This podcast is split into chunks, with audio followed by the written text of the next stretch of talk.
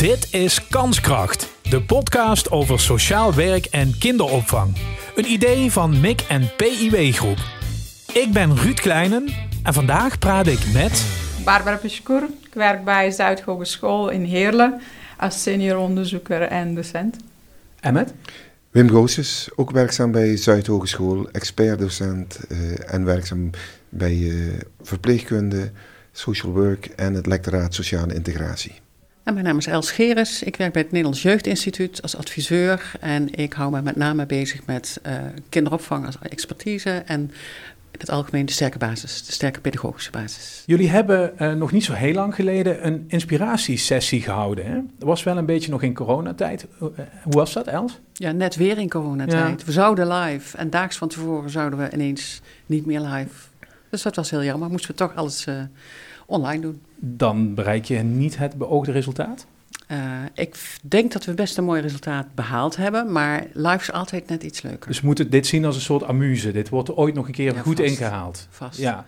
Hey, ouderbetrokkenheid. Um, misschien moeten we de, de term gewoon even definiëren wat het is. Ik leg de term altijd uh, uit uh, in tweeledig. Hij wordt meestal eenledig uitgelegd, namelijk van hoe betrek je ouders bij wat ik zeg, wat bij professionals bedacht hebben. En ik vind dat je hem tweeledig moet uitleggen. Want ouderbetrokkenheid is ook hoe maken zich professionals betrokken bij ouders. Ja. Dus het is een tweeledig begrip wat mij betreft, ouderbetrokkenheid. En het wordt zo meteen wat minder ja, top-down, zou ik maar zeggen. Gelijkwaardiger. Ja. ja. ja. En ja. dat is belangrijk om, om, om die communicatie open te hebben? Ja, open communicatie, maar misschien ook uh, sterker nog partnerschap. Echt uh, ouders uh, betrekken als gelijkwaardige partner echt begrip hebben voor elkaar, elkaars uh, taal begrijpen en misschien ook spreken. Ja, ja. dat uh, lijkt me heel belangrijk. Uh. Als je daarover na gaat denken en je, je, kan en wil mensen helpen, ik, ik denk dat je de professional als het makkelijkst bereikt. Ik denk dat het goed is om met beide in gesprek te gaan. Omdat je uh, rondom zo'n kind eigenlijk allebei betrokken bent bij de opvoeder. De ouder natuurlijk als eerst verantwoordelijke, want het, zijn, hè, het, is jouw kind, het, zijn jullie kinderen als ouder. Dat is ontzettend belangrijk, het meest waardevolle wat je hebt. Maar daarnaast is die professional, uh, die pedagogisch medewerker, uh, ook een partner in de opvoeding. Een aantal dagen per week is die bezig met de zorg uh, en het, uh, het, opgroeien van jouw kind. Ja. En daar hoort een contact bij. Dus beide zou je aan kunnen spreken. Zowel voor de ouder, wat die professional doet, maar ook voor die professional, hoe belangrijk die ouder is. Je kunt niet zonder elkaar. Ja. Is, is het een beetje spannend, uh, Wim, om bij ouders met dit verhaal aan te komen? Het, misschien hebben ze zoiets van, het is wel belerend of zo. Nou nee, in tegendeel. Het is, wat, ik vind het mooi wat Els zegt, want wat je volgens mij, hoe je echt kwaliteit met elkaar creëert, is als je organisch opgebouwde ouderkennis, dus de, de, de kennis die de ouder in het dag dagelijkse omgaan met zijn kind opdoet, in combinatie brengt met mensen die professionele, methodische, wetenschappelijke kennis is. En onze ervaring is, als je net die twee kennisgebieden goed bij elkaar brengt, dat je dan betere effecten krijgt, zowel voor de ouders en ook voor het kind. Ja. En je maakt het gelijk, veel gelijkwaardiger, omdat dan ouderkennis en professionele kennis gelijkwaardig, evenwaardig aan elkaar worden geschetst. Ja, Moet, moeten ouders niet tegenwoordig misschien wel veel te veel nadenken? Vraag ik me wel eens af hoor. Er zijn bibliotheken volgeschreven over hoe het allemaal moet. En uh, overal, als je een beetje rondkijkt, kun je wel wat hulp krijgen. Ja, dus moet je niet een beetje vanuit je gevoel uh, doen? Ja, nee, maar dat, uh, er zijn prachtige artikelen over, over de verwetenschappelijking van het ouderschap ja. en ook de nadelen daarvan. Dus dat snap ik goed wat je zegt. Maar wat je volgens mij ook nog moet doen, is wat die theorie van Annelies van der Pas, de ouderschapstheorie, doet. En dat is een psychologie van ouderschap. Die zegt er is een verschil tussen ouderschap, opvoederschap en partnerschap. En ouderschap heeft weer andere behoeftes dan het opvoederschap, wat meer op het kind gericht is. En die moet je wel mooi naast elkaar hebben staan. En wat ik veel tegenkom in mijn praktijk is dat als je echt specifiek aandacht geeft aan het ouderschap, geef je aandacht aan dilemma's die ouders hebben, aan zorgen die ouders hebben, aan ethische afwegingen die ouders moeten maken. Dat is meer dan alleen bezig zijn met de opvoeding van dat kind. Nu, nu, zijn ouders uh, voor een deel een product van hun eigen ouders. En ja. die weer van hun ouders. En zo gaat het generaties terug. Ja dat zijn wat nou ja, spiralen te doorbreken, denk ik. Uh, Jazeker. Ik denk ook dat iedere professional uh, in het uh, in kindberoepen, zal ik maar even zeggen, of dat nou de kinderopvang is of, of onderwijs, waar dan ook, die hebben ook een eigen beeld van wat is ouderschap, wat is goed ouderschap of wat, voor, wat, wat zou eigenlijk horen of wat zou eigenlijk moeten. Ehm, dat maakt het tegelijkertijd soms ook best een stap om daaruit te stappen en eerst te kijken van wat heeft die ouder nodig? Wat is de vraag eigenlijk die die aan mij stelt? Mm. Of wat zie ik bij dit kind? Hoe kan ik het gesprek aanknopen met die ouder? Ja, ik, ik zit even aan die professional te denken. Die krijgt natuurlijk eh, eh, heel veel nou ja, dingen om zijn oren. Als in, uh, iedere situatie is anders.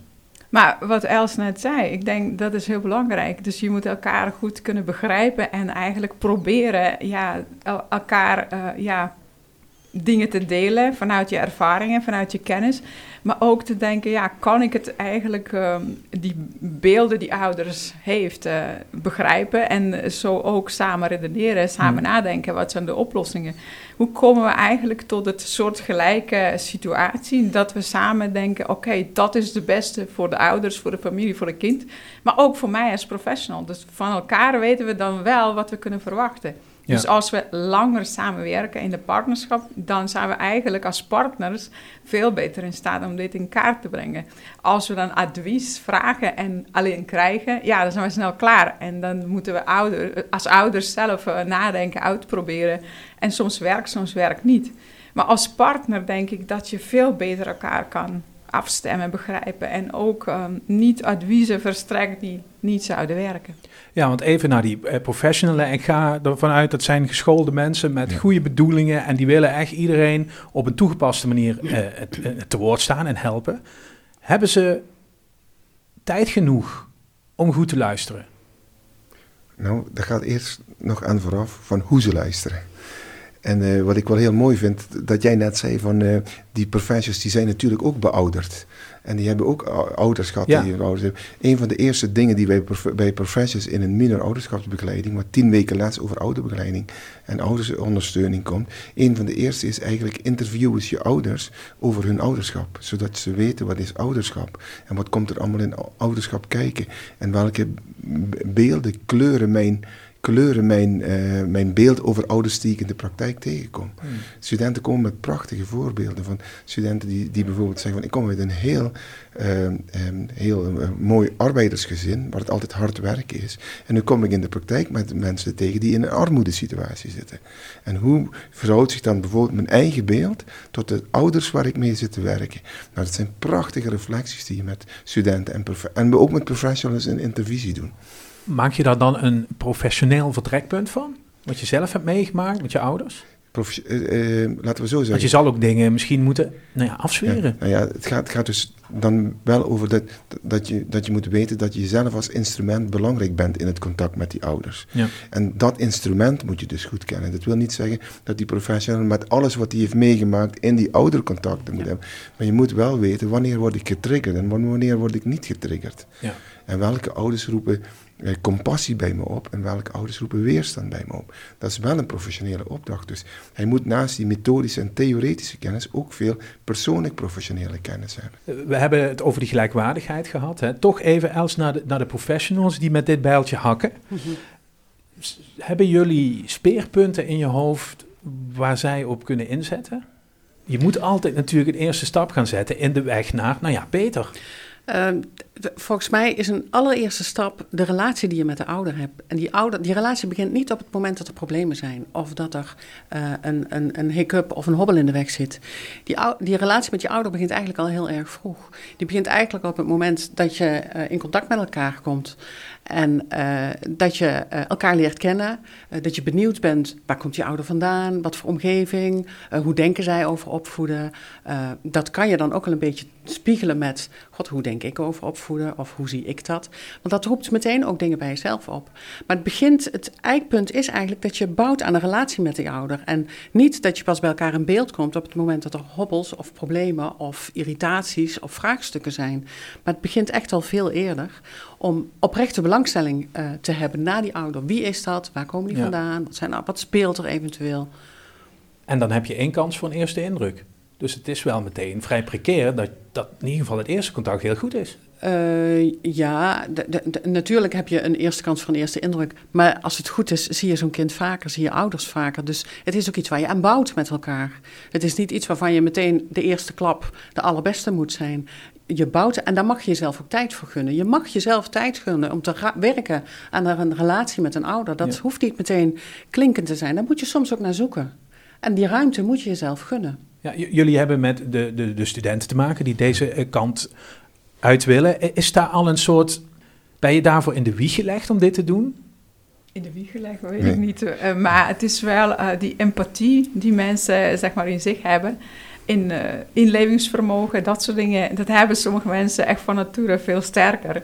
En ik denk dat je daar kan in ontwikkelen. En zeker wat El zegt, ja, het gaat niet vanzelf misschien en niet per direct. Maar fouten maken mag. En ik denk dat ook in het onderwijs we veel meer moeten streven naar ja, die opbouw van hoe leer ik en maak ik een fouten en hoe kan ik het beter doen. En ja, we bieden vaak wel uh, casussen en uh, ook onze studenten in de praktijk hebben die casussen in de hoofd, zoals ook ouders hebben. En ik denk hoe meer we proberen samen te leren, dus ouders, studenten, professionals, experts, onderzoekers, samen een soort van community opbouwen. Samen uh, ontdekken waar uh, we verbeteringen kunnen uh, inzetten. Maar ook organisatie meenemen. Lijkt me ook heel belangrijk, zo oudergerichte organisatie. Het is niet vanzelfsprekend dat alles wordt geregeld. Als professional misschien wil je dat wel, maar organisatie werkt toch tegen.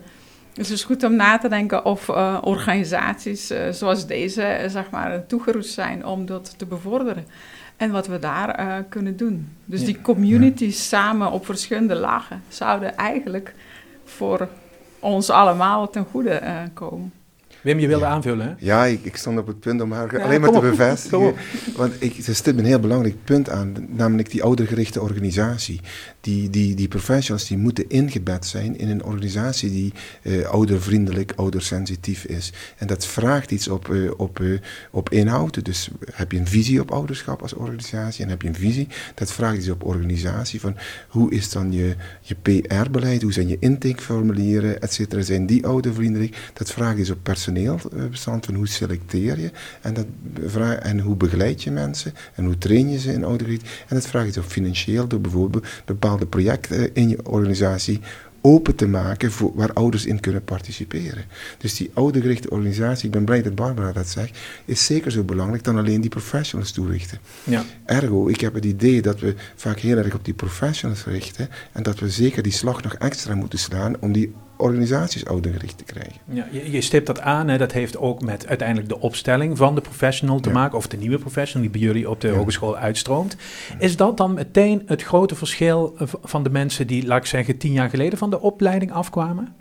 Dat durf ik niet ja. zo te zeggen. Ik, denk, ik ben geneigd om te zeggen dat een professional zich ook als mens ontwikkelt. Ja. En op het moment dat je tien jaar lang in een vak rondloopt en je schoolt je verder of je schoolt je door, uh, dan ontwikkel je je natuurlijk ook. En Die groeien mee naar de nieuwe en standaard. Dat, en dat, groei, ja. dat groeien mee. Sterker nog, ik denk ook dat, dat professionals op bepaalde onderwerpen heel goed zijn om de organisatie, zoals Wim zegt, weer uh, te voeden op wat zou er eigenlijk nodig zijn. Of wat, wat, uh, wat hebben wij nodig van jouw organisatie, bijvoorbeeld de tijd of de gelegenheid, om tijd vrij te maken om dat contact met ouders uh, uh, daar in, intensiever mee, mee om te gaan, ja. als dat nodig is. Dat, hè, dat is maar iets.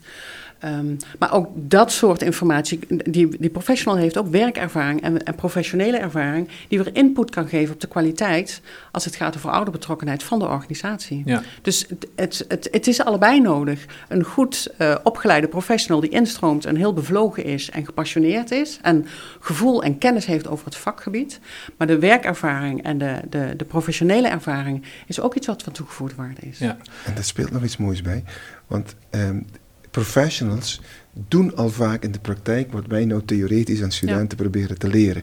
Dus als je het over een oudergerichte attitude hebt, dan hebben wij het over drie kenmerken. Het moet oudervriendelijk zijn, dus niet oordelend zijn over ouder. Het moet oudersensitief zijn, dus gevoelig zijn voor de sociale uh, signalen van de ouders. En het moet oudergericht zijn, dus betrokkenheid op die ouder hebben dat doseren we aan studenten, maar als we training aan professionals geven, halen we die begrippen ook naar voren en praat met professionals. En dan kunnen ze tien casuïstieken laten zien van zo zette ik die oude sensitiviteit in, zo zette ik die oude gerichtheid in. Dus eigenlijk is het dan impliciete kennis ook even expliciet maken met die professionals. Ja. En dat vinden professionals heel prettig, merk ik. Je leert natuurlijk veel door uh, met de professionals daar onderling over te praten. Maar de ouders geven, denk ik, Barbara, ook heel veel terug. Hè? Misschien niet direct op een briefje zo en zo zou het moeten. Maar je moet natuurlijk ook de hele tijd blijven opletten wat je terugkrijgt aan signalen of aan echt kritiek of hoe ik dat ook moet omschrijven? Uh, je zei net, ze geven veel terug, maar ik, ik denk dat ouders hebben heel veel ervaringskennis Ja. die eigenlijk nooit eh, naar boven, naar buiten komt. En dat heeft te maken met 24-7 zorgen voor eh, de kind en met een kind zijn. En ja, we zijn een klein deel van hun leven. En we komen heel vaak met de adviezen zonder die ervaringskennis van ouders naar boven te halen.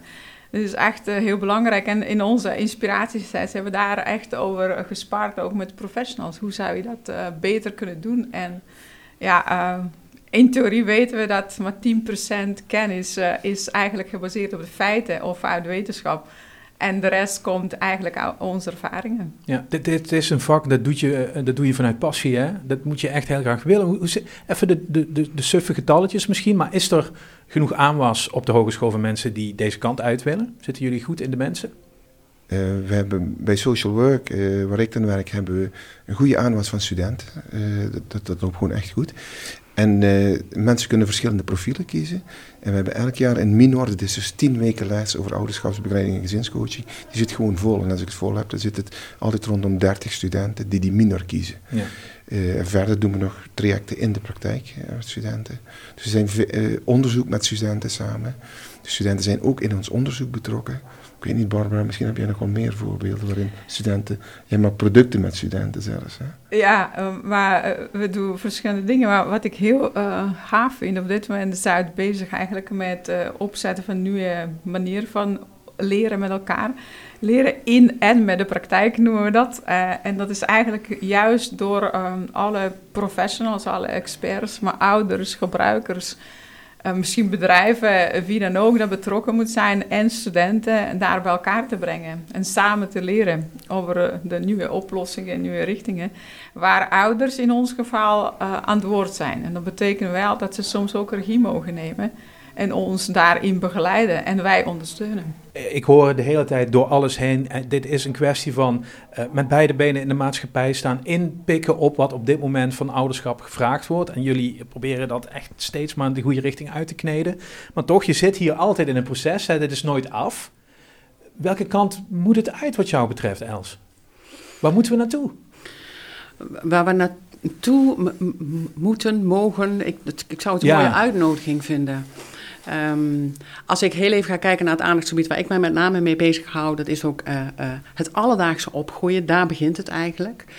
Wij zeggen ook wel eens van, eh, als dat alledaagse, als we die pedagogische basis versterken, dan, en we zorgen dat dat opvoederschap en dat mede-opvoederschap, wat ook professionals uitvoeren, bijvoorbeeld in de kinderopvang of het onderwijs, social work, Ehm, als, als dat mede-opvoederschap een warm onderdeel is van de pedagogische opgroeomgeving van kinderen en de, de gezinnen eh, ook die, soms een laagdrempelige toegang tot dit soort kennis en deze eh, professionals weten te vinden, gewoon in het alledaagse, even een vraag stellen op het kinderdagverblijf of even bij de jongerenwerker even een vraag stellen van god, hoe, hè, hoe pak ik dat aan of ik borstel daarmee dat zijn vaak al de hele uitnodigende omstandigheden. Je zou willen dat dat al wat sterker wordt om te voorkomen dat ouders, want ik denk dat het ouderschap vandaag de dag best een heel complex geheel is met werken en eh, eh, eh, nou ja, een druk op de arbeidsmarkt. Corona zullen we maar even niet noemen, maar dat was natuurlijk ook een drama voor heel veel ouders.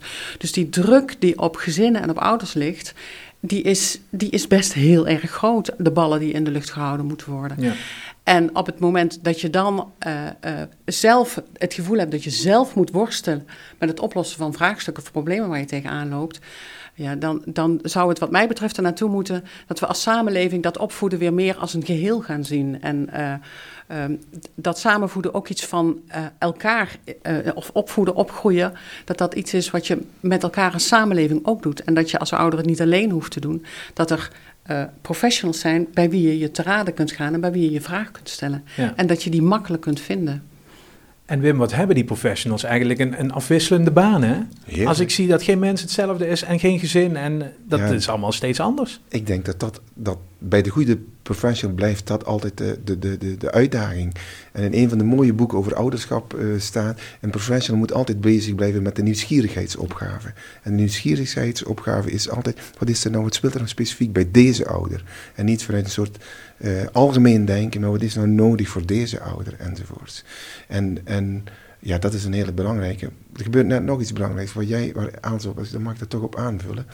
We hebben het nu over onderzoek rond ouderschap. We hebben het over theorie en methoden die we gebruiken. We hebben het ook over organisaties. Waar, waar, mijn droom zou liggen, is dat we ook nog eens iets in dat sociale discours zouden kunnen doen. En met dat sociale discours bedoel ik dus ook de opvattingen in de samenleving over ouderschap. Uh, hoe we die ten positieve kunnen beïnvloeden. Als je in de media kijkt, en er is gewoon echt onderzoek naar gedaan, wanneer komen ouders in het nieuws? Ouders komen heel vaak in het nieuws wanneer het misgaat. Is gewoon, dus er is gewoon echt goed onderzoek naar gedaan van hoe ouders geportretteerd worden in media. Hoe mooi zou het kunnen zien als we in de media eens mooie voorbeelden van ouderschap kunnen zien. Van ouders die betrokken blijven bij een verslaafde kind, ook na 40 jaar nog.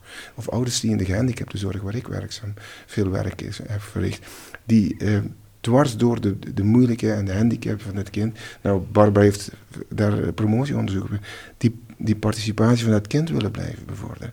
Dus ik zou een appel ook willen doen op laten we ook dat sociale discours van politiek, wetgeving, eh, corona is, jij noemt het, en ik denk van, nou, dat is een enorme impact. Maar hoe, hoeveel ouders hebben daar goed mee omgegaan in hun kind? En niet van alleen maar kijken naar, en hoeveel huiselijk geweld is er gekomen? Ja. Dus dat sociale discours bewerken zou mijn droom zijn als we nou goed, ik, ik, kan er wel even op inhaken. In de, dat weet ik dan uit eigen ervaring. In de media uh, loopt uh, al een flinke tijd een discussie over meer constructieve journalistiek, zoals we dat noemen. Hè, om ook gewoon eens hele processen te blijven volgen en, en niet te veel hapsnap te blijven. Dus dat is daar weer eentje ja.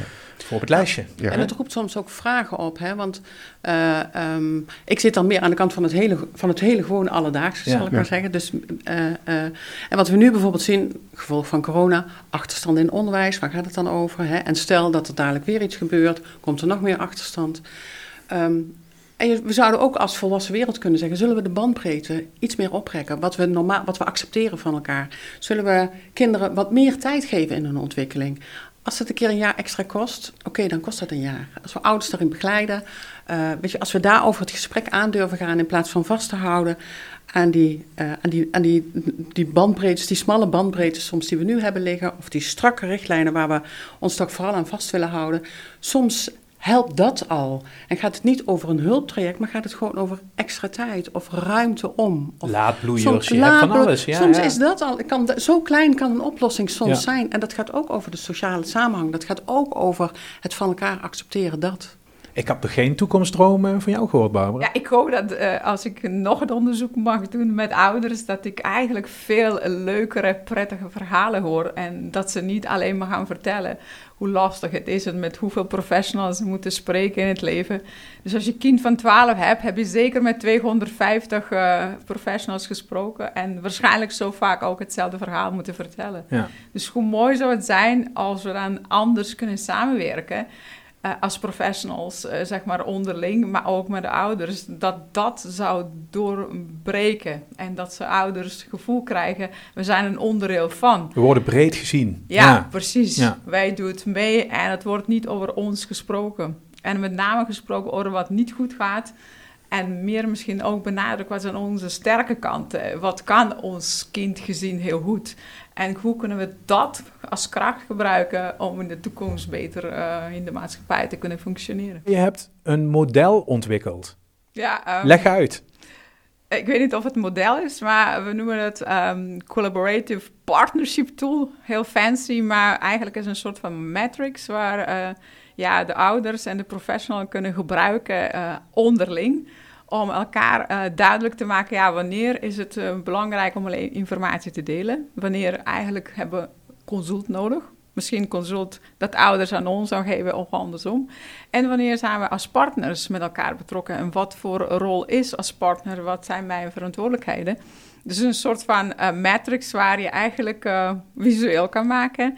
Waar je dat ook kan met elkaar uh, zeg maar vaker doen en delen. Ik doe dat ook met de studenten. En dat vinden ze eigenlijk heel leuk om te zien. Oh, het is wel inzichtelijk als ik met ouders dat voor de tafel heb of zo. En dan kan ik dan beter afspraken maken. Maar dat ook ze voelen zich verantwoordelijk voor bepaalde dingen die beloofd zijn. Ja. En dat we elkaar uh, zeg maar vertellen en denken, nou volgende keer gaan we kijken wat hebben we bereikt. Ja, de, de, jij bent al bezig met het inkleuren van je toekomststroom hoor ik nu. Je moet er zelf aan werken.